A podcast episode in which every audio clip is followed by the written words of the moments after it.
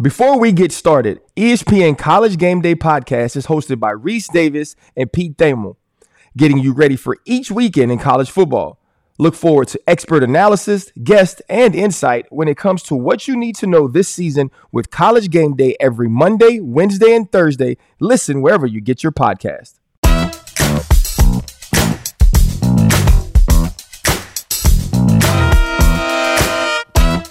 What's up, guys? Welcome to a brand new episode of DC.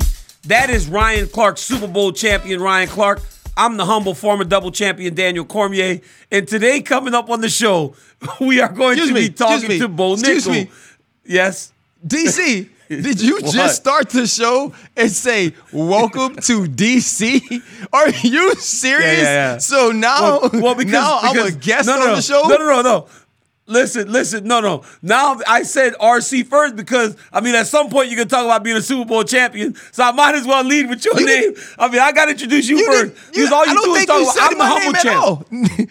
no, I said just said this is no. I said welcome, Welcome to, to DC. DC. and RC. That's Ryan Clark, the Super Bowl champion, Ryan Clark, and I'm your humble champion, Daniel Cormier.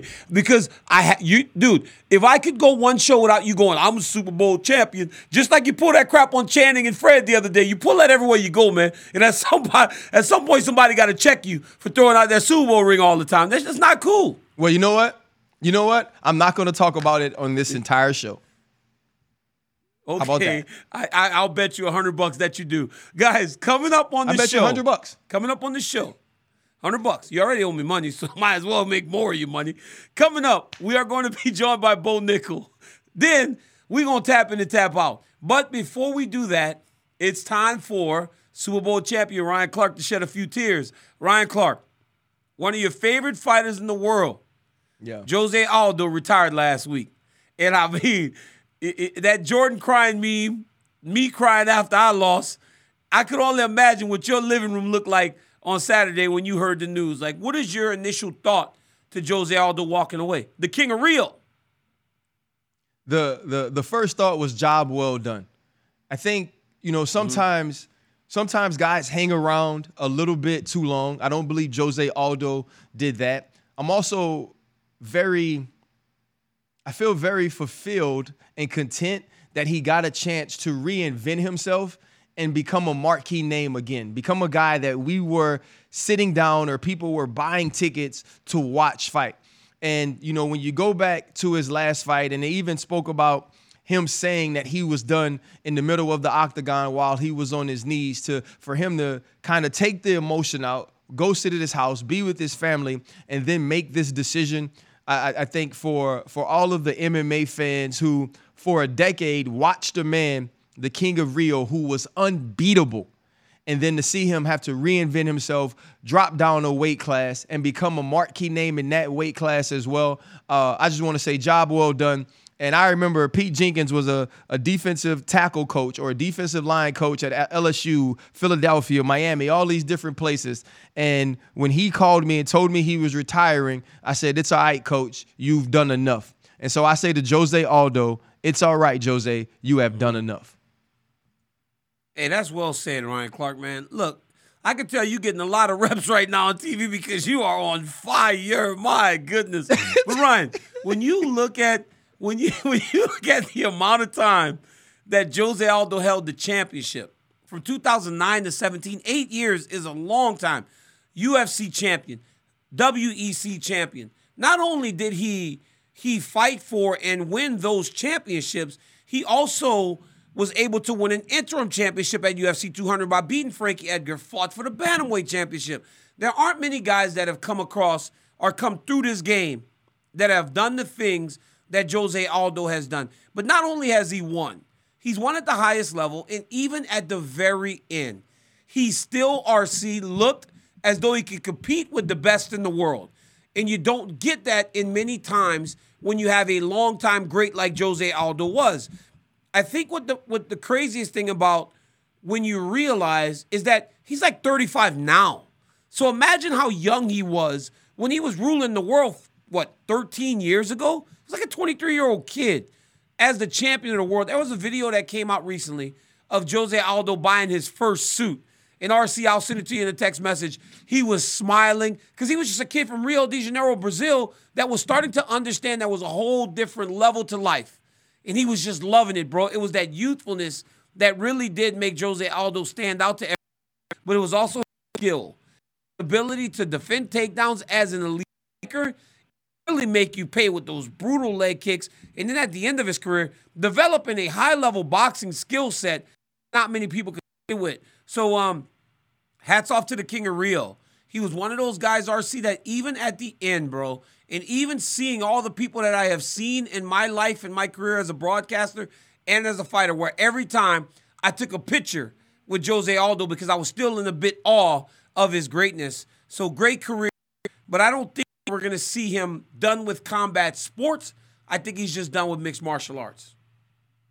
You know, you you go back to the fight against uh Merab and them being in the middle of the octagon and being on their knees and him and Merab saying after the fight that he told him um, it was over. It's it's one of those odd situations that when you still have one fight on your UFC contract, when the UFC is going back to Brazil soon, you think it would be one of those one of those authentic moments that the MMA world that the UFC never forgets if Jose Aldo lays his gloves down in the middle of the octagon mm-hmm. in Brazil. And so having him go home and have those opportunities to talk to his family, what it says to me is with all those things looming, this must have been a decision he felt 100% sure about and was ready to mm-hmm. make. But to you, DC, is there any, is it strange to you the timing with still having that fight on his mm. contract and with an opportunity to go back to Brazil and maybe give the people of Brazil who have supported him throughout his career that opportunity to salute him in the way that he should be on his way out of the game? You know what's crazy, Ryan, is that not many mixed martial arts greats actually take the gloves off in the middle of the octagon. Like we miss out on those moments because you usually will lose when you walk away. You're not leaving on a victory, you know. So you're so disappointed because the competitor in you is the last person to leave the room. So you're so disappointed that you want to storm out of there. But then you start to think about everything that plays into becoming and maintaining uh, uh, fighting at the highest level of the sport. And I think that's what happened with Jose Aldo. I think Jose Aldo went home. He got with Coach Pederneiras because Coach Pederneiras actually said it earlier than Jose. Coach Pederneiras said, I would like for him to retire because guys like Jose Aldo that won championships have to have that thing that motivates them in the morning. Losing that fight to Merab pushes him so far down the line. Was Jose really going to rebuild to a championship? No. Could he have fought that fight in Brazil? Could it have been the Cinderella story? Yes, absolutely. But what's it for? There's always got to be a right. why whenever you're a high level competitor. And if there's no why, then you're not going to do it. So I can understand the timing a little bit more based on that. Like, why would I go to Rio outside of just trying to recreate a moment that not many mixed martial arts greats get? You know, it's so it's so crazy that the the fight world has changed and the world of combat sports has changed so much. I mean, we're gonna watch Anderson Silva, one of the greatest of all time, to do it, and I think for most of his career, the greatest of all time to fight in the octagon. He's going to be fighting Jake Paul in a boxing match coming up here soon. And we're seeing this more and more from some of the retired champions of the UFC, with Jose Aldo now moving on from mixed martial arts. You said it doesn't mean he's done with combat sports. Could you see someone with the, the lightning quick hands, the, the, the crazy power that Jose Aldo possessed or possesses moving on to boxing or in some other way another combat sport? I, I do. I do. I think he's going to box. And he is most suited for boxing. You know, to the tail end of his career, Jose started working with the Brazilian Marine boxing team, and it was very evident that he had made improvements to his hands. So I think he's going to take that skill set, Ryan, at a bit of an earlier age because Anderson was done by 45. Um, Tito Ortiz, who has boxed, uh, and a number of others who have boxed, was done super late. Even Nate Diaz is going to box, at least that's what I feel. He's about 38 years old. Jose's like 35 years old, so he's still got a lot of time. 35 is old in boxing for sure, but he's got time to go and on some lucrative fights in boxing. I think that he has the skill set to do very well in boxing, as we have seen towards the tail end of his career. Because even in the stand up, he was beating Merab Dvalishvili. He was beating like Chito Vera in the stand up. He's done a great job of, of Right. learning and honing in on that craft that have allowed for him to stay at the top of the division for so long. But when we talk about this division, Ryan, we talk about a guy that's moving out, that's that's going on his way. We have to go back to talk about two guys right in the mix of all the things that matter right now, the things that would have kept Jose around. That's Corey Sandhagen, and he fought against uh God, the kid from Alpha Male. I Song cannot believe I'm missing it. Uh, Song Yadong. Song Yadong. He fought against Song Yadong last weekend. Ryan, that fight showed that Corey Sandhagen is next level, but as we spoke about before, he has always fallen a little bit short of the very, very top. So, what did you make of that performance from Sandhagen? DC, I, I thought first of all the how technical it was is what stood out to me. But remember, we talked to him about being explosive as well. And when he hits Song Yadong with the elbow and opens up that huge gash over his left eye, now the rest of the fight, you could see Corey Sandhagen starting to pick him apart as it went along. And I felt like Song Yadong fought well in the first round. I think many people uh, would have given Song Yadong that first round. So for Corey Sandhagen to now start to pick him apart, work his way from the outside, we started to see some of the kicks, the in and out movement, him kind of pacing himself and making sure he could still attack that eye when he needed to, circling to that side. I just thought it was amazing to watch a technician at work, but you can almost see his mind moving, kind of like the show, the show numbers. When every time he was trying to solve a puzzle, you could see the numbers numbers working over his head. I mm-hmm. saw that from Corey Sandhagen. It was next level striking from him, and so I think now you have to look at the top of, of of this division. Right, he already lost to. Aljamain Sterling. He's already lost to uh, Petr Yan. Obviously, TJ Dillashaw as well has beaten him. And so those are your top three guys. Those are the guys that you think will be doing the Ickey Shuffle with us trying to figure out who the champion will be moving forward. And so now Corey has to find another fight. DC. And so I don't know if it's Chito Vera and that's a fight that he would want to take. I think when you look at Merab and his style, that style doesn't necessarily match what Corey Sandhagen wants to do. Kind of that constant pressure, that ability to grapple, keep him against the cage. But if he wins that fight, I think it does put him right back into contention for another another title shot. I thought it was a masterful performance. I mean, he is fighting number nine, so I don't necessarily believe that moves him up in any way, but it still keeps him in the consciousness of the matchmakers and of the fans who understand what type of fighter Corey Sandhagen is. Yeah, he, I thought he looked phenomenal. You know what was most impressive to me was they they just showed a graphic on the, the the screen that said he was one for 14 on takedowns. That did not matter though, because every time he shot, he made Song Yadong aware that if he got overzealous, if he started throwing too much, because as you know, Song Yadong is known for his power. He has a tremendous right hand, but he always understood that if he overextended himself, Sandhagen would take him down. And he did not want to get taken down, so Sandhagen just kept interrupting his rhythm, interrupting his rhythm, interrupting his rhythm with just double leg shots, getting to the hips, then letting them go. That to me showed evolution. Because a lot of times in the fight with Petr Yan, if he would have mixed in a couple takedowns, Petr would, never, would not have been able to systematically break him down in the way that he did in order to win the interim championship. I think that he he showed development. I think that he showed that he went away and in that time he got better. In that time he got smarter.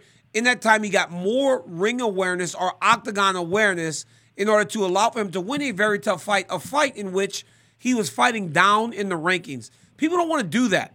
People don't want to be ranked number four in the world and fight number nine because there's so much risk. The upside is for the guy that's on the way up in the rankings. Song Yadong was winning. He was losing. He had lost his last couple fights, and he fought that guy and he beat that guy to not only maintain his ranking, but also propel himself into another big fight. A fight that looks like it's going to be Marlon Chito Vera, as those guys have started to talk back and forth amongst each other and Vera is riding a wave of momentum that is second to none. But again, fighting behind Corey Sandhagen, which shows what type of fighter spirit that he has. Yeah, you know, DC, that, that- that's what's crazy about kind of Corey Sandhagen's spot though, right? In the place that he is in the rankings, that in order to to get a fight that he hasn't already taken or he has, hasn't already lost, he's going to have to fight behind himself in the rankings. And I think that puts you in a crazy spot. You know, like DC, I think I'm tough. You know what I mean? Like I feel like that I'm a tough guy and I've had injuries and lost organs and all of these things. But I'm watching Saturday night and Song Yadong has a cut on his face that I'm just not with, DC. Listen, I, I when when I, I I'm like I'm mildly attractive, DC, and I feel like if I have a big cut like that, I'm not gonna be as handsome as I need to be as life moves forward. You know what I mean? Like this is a moneymaker. I don't have a face for radio, DC. This is a TV face. You feel me? And so Hey. I'm looking at Song Yadong, and that doctor is coming in in the octagon in between every round, DC, and I'm like, he gonna stop it. Like he gotta stop it. Like this man's face is mangled, and he's just like, nah, your face ain't falling off. Let's fight again. So the fight is finally stopped, bro. Do you agree with the stoppage? Do you think it was too late? Do you think he should have let him fight on? Because for me, the gore was so much. I wanted to watch the fight with a Kanye mask on, so I couldn't see it. So how do you feel about the stoppage? Hey, mess up that pretty little face, Ryan. Hey, mess up that pretty little face, right? Dog, it was disgusting. Song Yadong's cut was disgusting, bro, because it looked like his eyelid or, or it looked like his, his brow was starting to separate. But then Yes. the swelling from the eyelid actually held up the brow. It was a nasty cut, bro. But I, I thought the stoppage was. I, I thought it had been stopped earlier, but that that that physician. Every time he'd go in, he'd go talk to Herb Dean. He'd be like, ah, I'm okay with it. I'm like, this dude woke up this morning violence. He chose violence, bro, because he did it before. He did it in the fight right before when RoboCop fought. Look at Song Yadong's cut and look at our reactions. I mean, and then look at this dude's cut. Dog, Saturday was the nastiest. Saturday was the nastiest day from the Apex ever seen. Ryan, by the time that it was done, bro, you could just smell blood in the air. It was like the smell of iron Ugh. was just like very present in the in the little arena. It was crazy, dog. And Felder's sitting there. Felder's like super skinny now because he's a triathlete, and he's like, he's kind of like smacking his mouth, like you could taste the blood in his face. But look at this. Look at the UFC and ESPN MMA put me up there because I got to go in the octagon, and I just got blood all over me. RC. I used more hand sanitizer on Saturday than I have ever used in my life because them pe- they every fight had so much blood. And the one for me that I just could not look was I did not want to look into uh Gregory Rodrigues's brain, bro. Yeah, like it was- was, it was right here, and it was just right. It just kept opening, dog. Like every time, like he would do this with his eyes, it would open, and I was like, "This is some ridiculous stuff, man." But then the dude won. He somehow won Yeah. the fight. That's what's It was crazy. crazy. DC. So here's what's crazy, man. So I've had two plastic surgeries on my face, right? The, the, this scar that you can't really see anymore used to be down to here. I was chasing, I was chasing my cousin, and she fell. I tried to jump over her, and I hit it- the corner of a picnic table, right? So the corner of the, the seat of the picnic table, I hit it with my eye. So my dad runs over, bro, and pulls my face off, right? He, he pulls me off, runs me Oh. inside. We run to the doctor. The nurse the nurse, I was kind of calmed down by now. The nurse at the hospital gives me a lollipop and a mirror, and she goes, "Do you want to see something cool?" And I'm a six year old kid. I was like, "Sure, Come why not?" on. When I'm, she, she gave me the lollipop in the mirror, and every time I would suck the lollipop, pause. Every time you could see the muscles in my face doing this, and you can see the muscles. And bro, bro, that was dog. It was the craziest thing. But that's how I felt watching these fights Saturday. DC, literally, bro. Listen, you know I love movies. I was looking for Frank Dux and Chong Li from Bloodsport. I don't know if you remember that movie, Yeah. but Yep, one, the movie yep. was ridiculous because Frank Dux was supposed to be American, but he spoke in Jean Claude Van Damme's accent. That's first and foremost, right? You can't that, like, but Jean Claude Van Damme didn't even try. He didn't try to trick us. But anyway, like that's what that's what it felt like over the weekend, bad, bro. bro. Can you explain to the people, DC, what it's like to have a cut like that or similar to that and keep fighting and getting hit in it, man, and being tough enough to keep eh. pushing forward?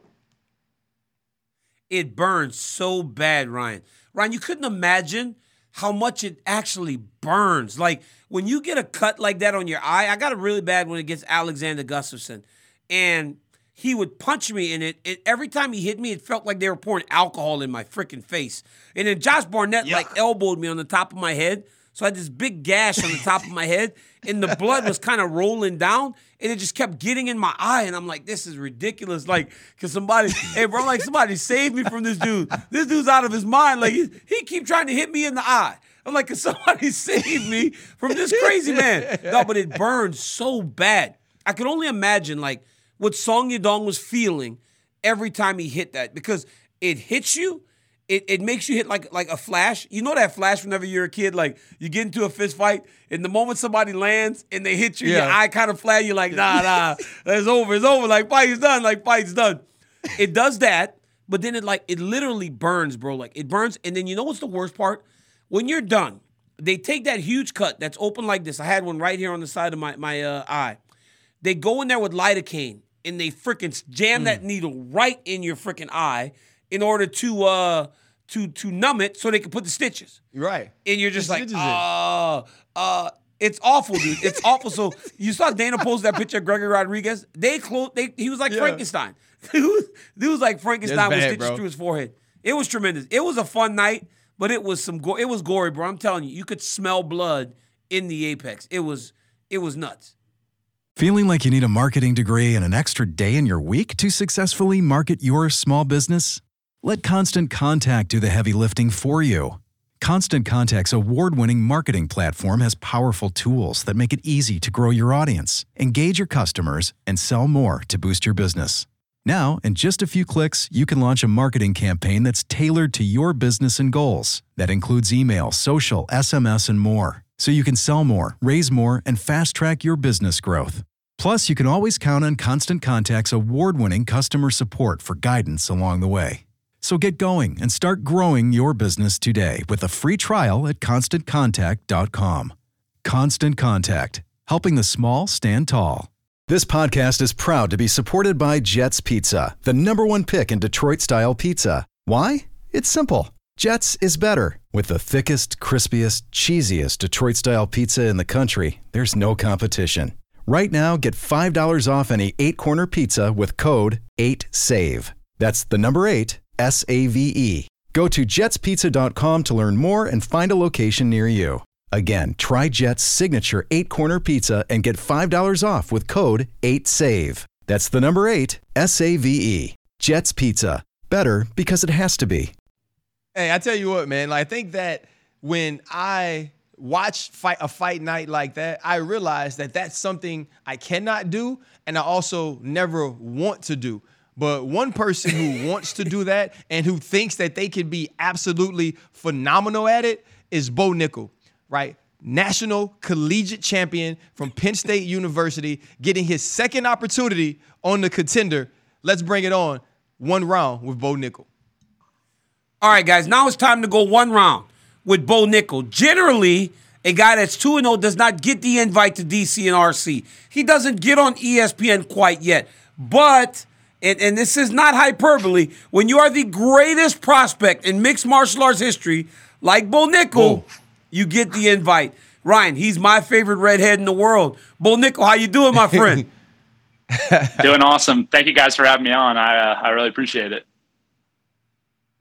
Man, thank you for You coming. know- and listen, th- now you- that, that you are the biggest prospect in mixed martial arts history, the UFC can finally replace this dude. They were so excited when they got him from a new organization that they put him right on the main card the first time. I think there's a oh. little jealousy there, Bo, of some of the things you've accomplished in the great state of Pennsylvania, oh, along with the other champions like the Pittsburgh Steelers, DC. Yo, this guy, this guy needs to stop bragging on his damn Super Bowl ring. Dog, you, okay, it looked cool, right? The confetti's cool and all that. But be more like me. Be more humble, like me and my friend Khabib. We don't even talk about our championships. We kind of just like let it speak for itself, Ryan Clark. You could learn something from me and all my great friends from Dagestan. Who Bo Nickal always Let's says get to about. Bo. But Bo, let's talk about let's talk about the fight because the first fight on the contender series was as expected. You dominated. You dominated guys as you have done in this short period of your career. But this kid that you're fighting next week, he says, I was I was bragging about you on the pay-per-view. And he immediately tweeted me and goes, Watch, DC, you're writing me off like everybody else, but I'm going to beat Bo Nickal and I'm getting the contract on the contender series. To that, what do you say, my friend? Man, uh, these guys are pretty uh, pretty hilarious to be thinking that way. You know, uh, in my opinion, I just feel like obviously that's not going to happen. And at the end of the day, you know, this dude's never felt someone like me. I'm going to get in there and have my way with him. You know, finish him quickly, easily, and you know, move on healthy and uh, yeah, collect that contract. I mean, you think about your your first fight on a contender series. You're fighting someone that misses the weight. You still go in and you get the finish. You had to be expecting that you would get the contract. Not getting the contract and having this fight set up for you on the contender series again, how has that kind of fueled your fire and also let you know what type of performance you need to have so you can get that contract after this fight?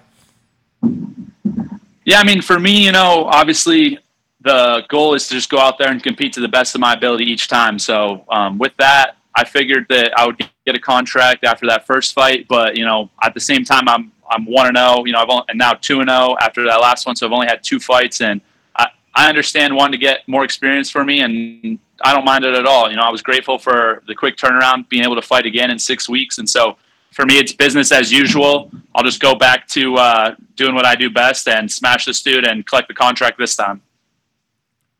What I love most about Bo Nickal is first fight was a knockout. Bo, your hands look tremendous. I could not believe when I saw you knock that guy out how clean your hands look. But Bo, when are we going to see some of the high amplitude things that you came to be known for in wrestling? Like, why don't you go grab a couple dudes and just throw them in the air, man? Like, go grab some of these dudes, the big dog. I'm saving it, DC. I'm saving it for uh, for the big show. You know, maybe my UFC debut on a main card, pay per view card. Maybe uh, I'll I'll pick somebody up and and drop them on their head, something like that. I know you love it, so I'll uh, after I do it, I'll give you a quick shout out or something.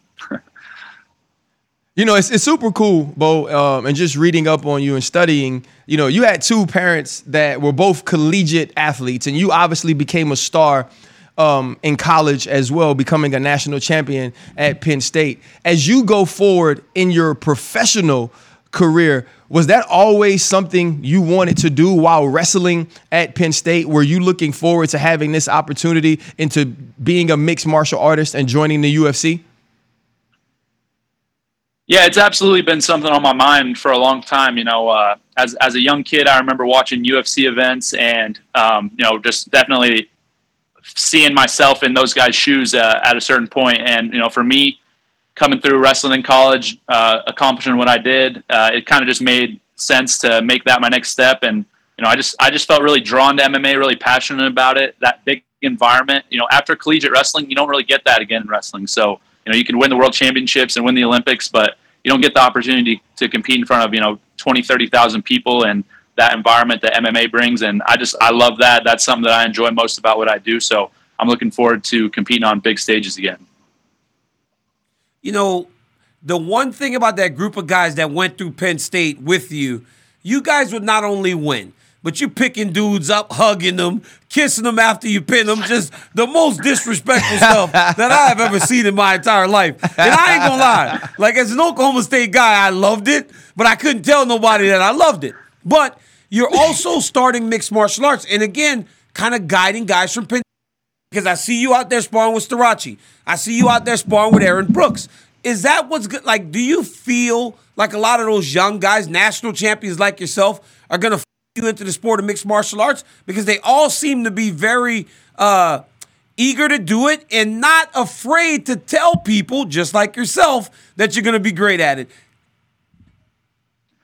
Oh, absolutely. Yeah, we got a bunch of dudes coming up who are going to be transitioning over to fighting. Um, I know, I know, DC are an AKA guy, and and you love the the Dagestanis, but we got some new wrestlers, some new blood coming up, collegiate wrestlers, some of the best of the best, and uh, you know, I, I think in you know three to five years, we're absolutely going to be taking over the sport, and uh, yeah, I'm excited just to showcase, you know, myself what what American wrestling's all about, and in addition to that, just kind of trailblaze the way for all these guys coming up. You know, I'm kind of the first one, but like I said, we got a ton of dudes coming up, and yeah, we're going to be taking over here shortly.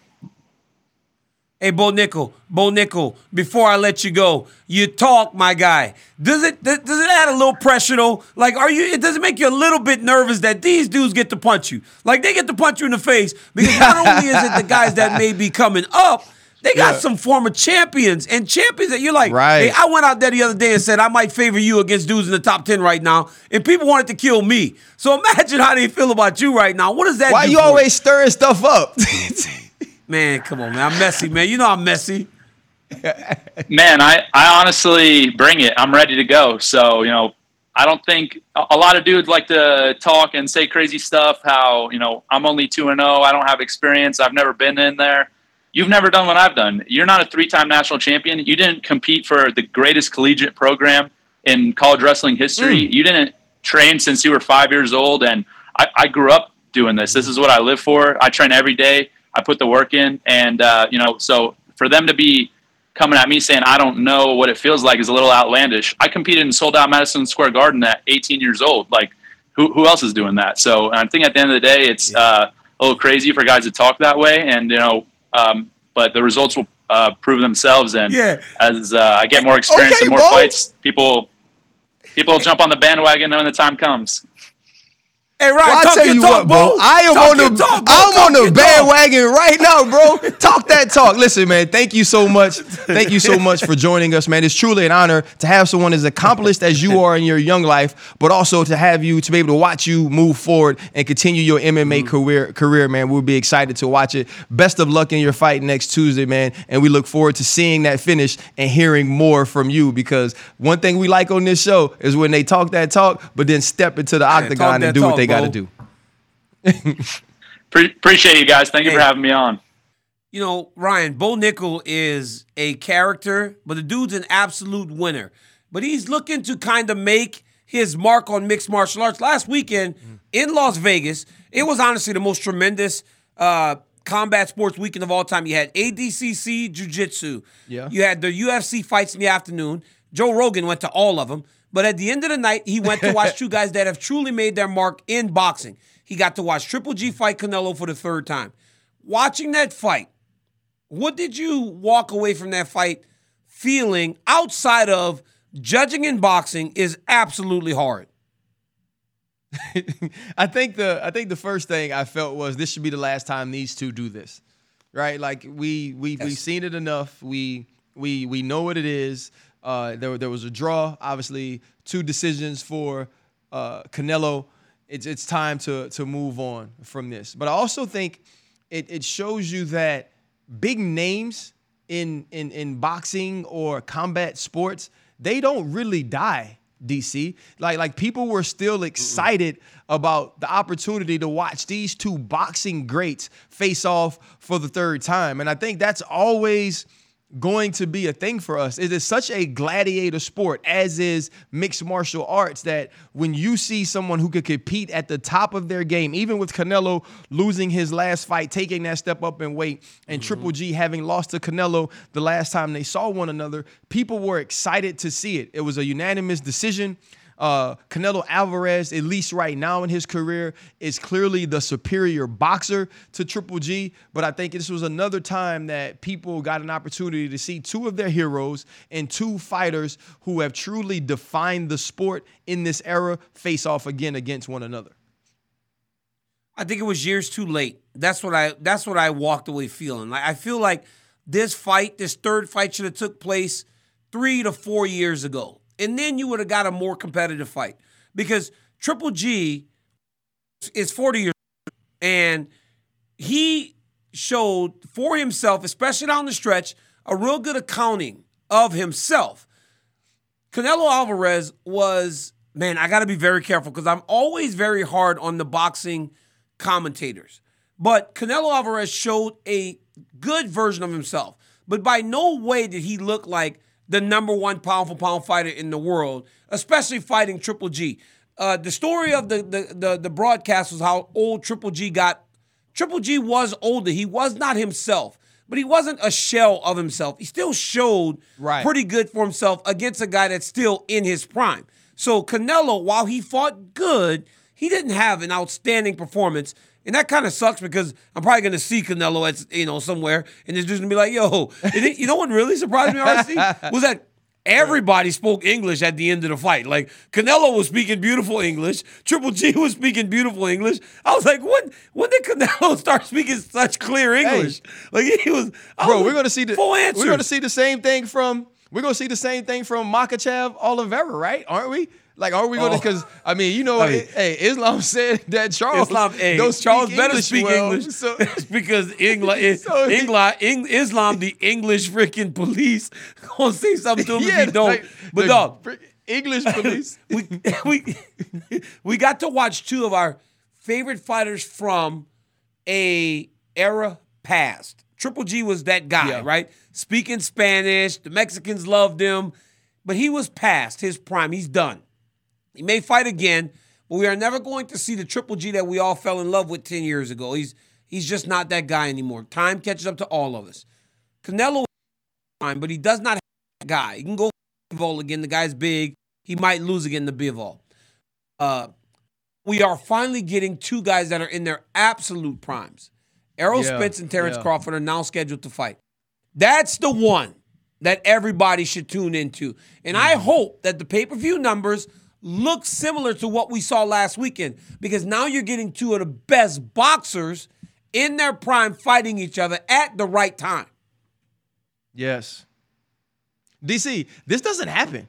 You know, like I think like No. we have we we have gotten to a point in boxing where we feel like we never get the opportunity to see two of the pound for pound best in their primes at a time where they're fighting at their top levels. But that's what we're getting with Bud Crawford and Errol Spence. And obviously we saw the last fight. Errol Spence goes out, he fights uh Ugas, and he does exactly what he has to do. Terrence Crawford has been taking care of business opportunity after opportunity. When we had Errol Spence on the pivot, I asked him, Will we get to see you against Bud? He said, I've had a plan and I've always had a plan.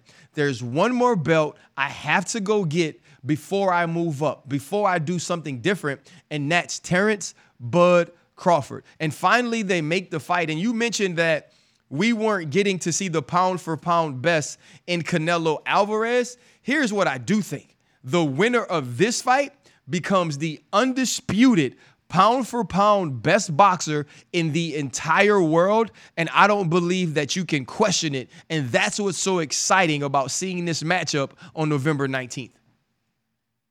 Especially right now, right? Where they're both sitting in the top three of the pound for pound rankings, and rightfully so. Both of these guys are tremendous athletes, tremendous boxers, and to have scheduled tells you that we're heading in the right direction in regards to the sport. Hey, boxing's been doing great lately.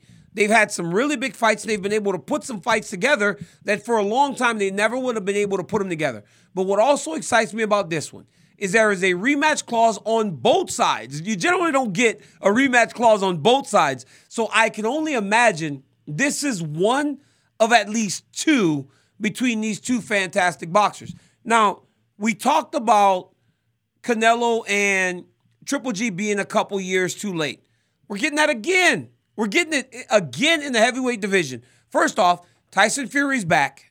Uh, I don't know if anyone took the, the retirement seriously outside of my my partner Ryan Clark. You seem to believe that Tyson Fury was done when he's making thirty million dollars every time he goes I in there just and beats acknowledged that the man retired. I acknowledged it. you can't. He said it. I love you. I hey hey hey hey. Uh, I love you how naive you're youthful, naive. Uh, uh you're so naive. Naivety. You're so youthful. Naivety I mean, is the word. Naive, yeah, yeah, yeah, yeah. That's the word. But you're so naive and you're so youthful with it. So I love that you're like that. But again, a fight that's a little bit late, right? We we wanted Anthony Joshua. versus Tyson Fury a few years ago before Anthony Joshua lost twice. Not only does this, I mean, he's lost three times now, but not only does it hurt him in terms of negotiations, now you don't really believe it to be as competitive as it was before. But do you still, Ryan Clark, hit the buy button when the Gypsy King fights Anthony Joshua? Because You know what? I, I, I certainly do. Like, I'm gonna buy the fight. I think Tyson Fury is, uh, as Lennox Lewis once put it, a pugilist specialist. I think Tyson Fury was born to be a boxer, and you're never going to get over the first feeling you thought when you just saw Anthony Joshua. Not necessarily the guy that fought Ruiz or the guy that lost a decision in his last fight, but the first time you actually looked at him, you know, the the, the guy Yeah. was like he, he the, the the body type of, of Ivan Drago. And it made you, it made you feel that he was going to be this imposing, powerful character. And now we've seen some of his uh, some of his deficiencies. Right now, he's not necessarily as tough, but I think you watch it to see if he can pull it out and pull some things up in this big matchup for him. Like, can I erase? Mm-hmm. Can I erase what people think about me from the three losses? Can I get out of Deontay Wilder saying that they basically built me, right? They they they, they handed everything to me. Does he drum up some of that anger we saw after the decision in the last fight where he's running around the ring, you know, acting all tough and doing all that stuff? Can he find some of that? During the round? Can he find some of that during the fight and land a punch on Tyson Fury that puts him on his butt for good, where he doesn't pop up like The Undertaker mm-hmm. as he did in the first fight against Deontay Wilder? So to me, I'm excited about seeing it because of what it can be. And now, if it doesn't turn into that, then they fleeced me out of my money. But it's cool because I got like 17 jobs and I got 17 jobs, so I can probably waste some money if they don't give me what I need. Hey, RC, I think we might be the two most busy dudes in the entire world. We just working, working, working. And, work. and you know what it tells me? ESPN ain't paying us enough. They ain't paying us enough that we gotta Hey. have so many damn jobs in this world. Hey, let's talk to crazy. Like, we gotta talk. We gotta talk to somebody hold around up. here, brother. Hold up, RC. Dawg, that's what I'm saying, RC. We need to walk up in there together. We, when I go to New York, we gonna go to. I'm gonna go to Bristol. We gonna we gonna run up on somebody up in the on Connecticut. But so my thing is this though, Anthony Joshua, Anthony Joshua fought well in his last fight. I can't say the kid's name, Ulchik or Ulsik, whatever his name is, the guy that's beaten him two times, but it hurt him on the negotiations because before he would have had a 50-50 split with Tyson Fury. But what he is doing is he's giving himself an opportunity to correct everything. Because by going and fighting the man, if you can beat the man, all is forgiven in boxing. And as you said, RC, big names don't die in boxing. They just get another opportunity to try and prove yourself again. And that is what Anthony Joshua gets the chance to do. Uh, Ciryl Gane uh, is do- his doppelganger. Yeah. Those guys both look the same, right? Ciryl Gane also brings that Swole up. emotion from you when you see his. It's like the same type of thing. This guy should be the baddest man on the planet. But you know what? hey, All DC, these I don't. Mean, I, I know we got to move about- on. Okay. I know. Wait, I know we got to move on. Go ahead. But I'm gonna say this. You know what? Looking at Ciryl Gane and Anthony Joshua is like is like when you go to Whole Foods and the dude bagging your groceries is six ten, right? And the first thing you ask him Yes. is, "You ain't play no basketball." You know what I'm saying? So it's like when I see these two dudes, I want both of them Yeah. to be these monsters that just beat on people Mm-hmm. powerfully. And when they fight with all this skill, it basically just pisses me off. But um, okay, let's move on because we got to get to super fights. Hey. So, Yeah, we absolutely do. But you know what else also tells me that you you not only have 17 jobs, you have 17 good jobs if you're shopping at Whole Foods. So let's talk about fights that we want to see, right? Fights that we want to see. And honestly, RC, for me, when I'm talking about the fights that I want to see, my first fight is Hamzat Chimaev versus Israel Adesanya. Because now, especially that we feel like Hamzat's going to be fighting up at middleweight with the weight issue. Mm-hmm. That's going to be a fun fight because is this dude really real? It seems as though that's the case. But you fight a guy like Israel Adesanya, the last stop. The last guy, RC, that has made the impact that Hamzat has made that quick is Israel Adesanya. Hey, Alexander Volkanovski wants to go up to 155. They're fighting for the belt right now. He said he's going to weigh in as an alternate just to be there, even though he was injured.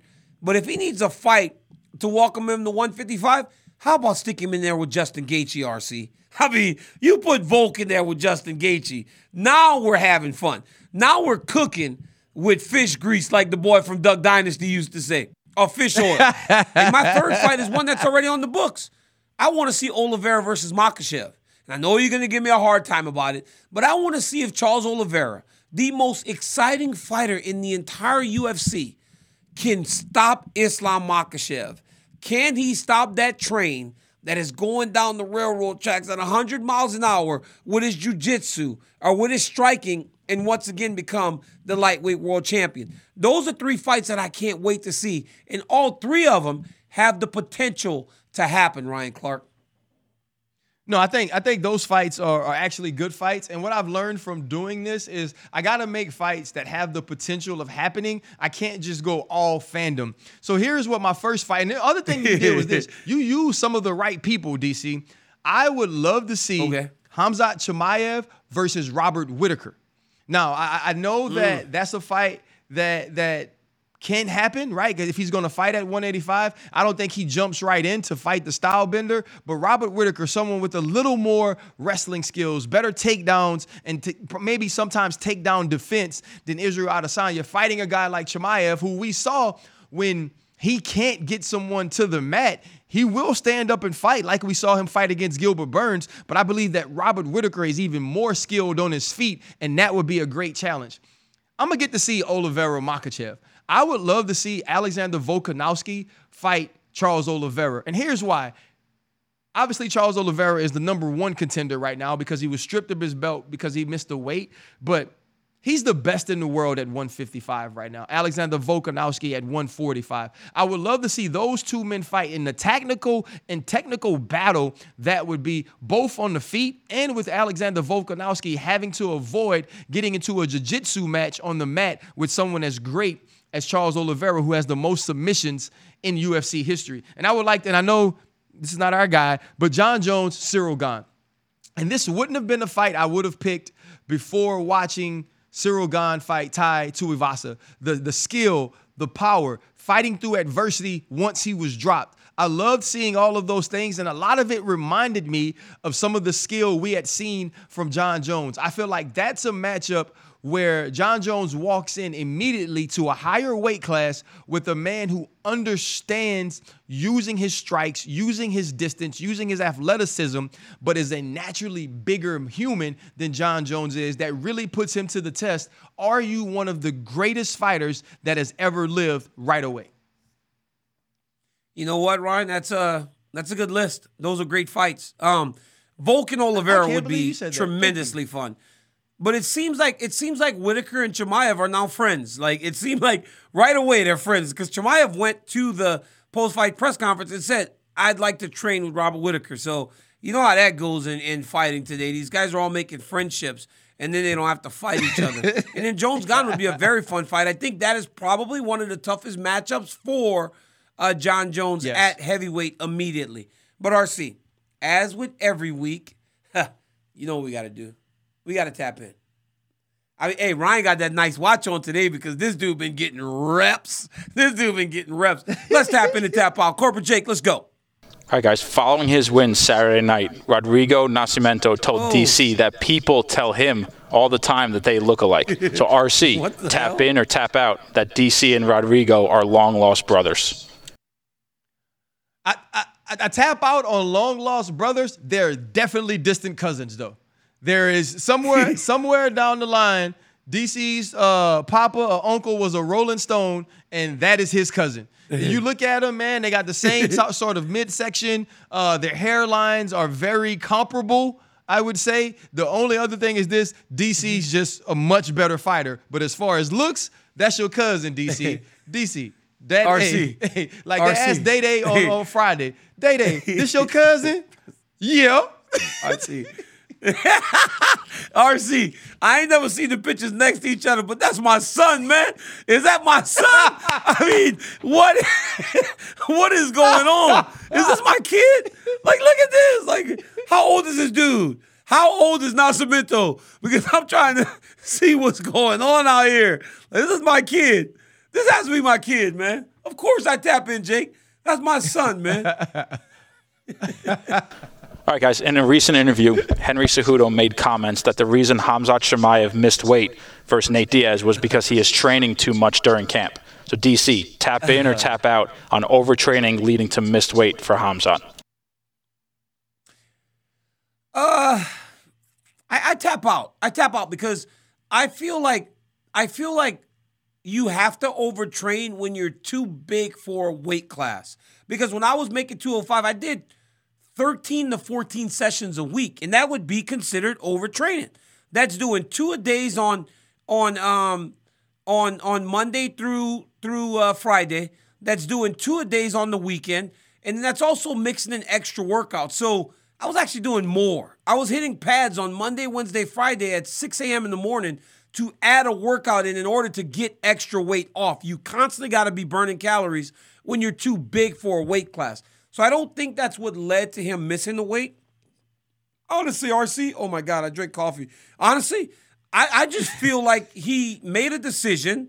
I think he just made a decision that he wasn't going to do it when he got to a certain weight class and understanding that there weren't the, the repercussions for him were not going to Yes, be as severe as some of the other people. I think he just made a decision not to do it. So I tap No, out. yeah, I agree with that too. Yeah, I, I, I tap out on it. I mean, I just think even almost from a physical a physical standpoint, it doesn't make sense to me uh, that training more makes you heavier. That that that just doesn't equate for me. And also, when you miss the weight, You know what that is, RC? much- was a RC, you know what that is, RC? That's a dude that like Huh. left his high school, went to the Olympic Training Center, won the Olympics, and never decided to go back to college. Like that is just like Yeah, yeah, I didn't like, go to whatever. college type shit that Henry Cejudo I'm, do- I'm done with it. I'm done with it. Yeah. So so yeah. So that that that don't make no sense to me, corporate Jake. What we got next? All right, guys. Middleweight title challenger Alex Pereira has a new form of target practice: shooting a soccer ball with a bow and arrow. RC, tap in or tap out on Pereira's form of target practice. First off, uh, I tap out on it because I don't want him being able to shoot an arrow like this and kick the soccer ball as well. It just seems very scary for a man that thi- that is this deadly on his feet inside an octagon to also be that deadly with his foot and a bow and arrow outside of it. But I will tap in on this. How big is this dude? Holy cow. Like that man fights at 185? Oh my gosh. Like when you look at Alex Pereira, he is on, on a different plane, both physically and obviously skill wise and mentally, because he can do all that. I tap in and out all at the same time, DC. um, I didn't know what he was doing. I didn't think he was gonna kick the ball and then shoot the ball before it got back down to the ground. That's pretty impressive. I don't know what that I don't know what that does for your training for a fight though. It seems like he was out there having fun. And honestly, RC, you know what's crazy? Like when I one time I was at the Saints facility and I kicked a 47 yard field goal, and I was surprised because I made it. So for Pajeda to actually be jumping up and down tells me that he surprised himself. So I don't know if he's ever done that before. He was just lucky enough to get it on camera. Because when I kicked that DC. field goal, I kind of celebrated like I had I, I surprised myself. What Ryan? What Ryan? DC, you kicked a 47 yard field goal.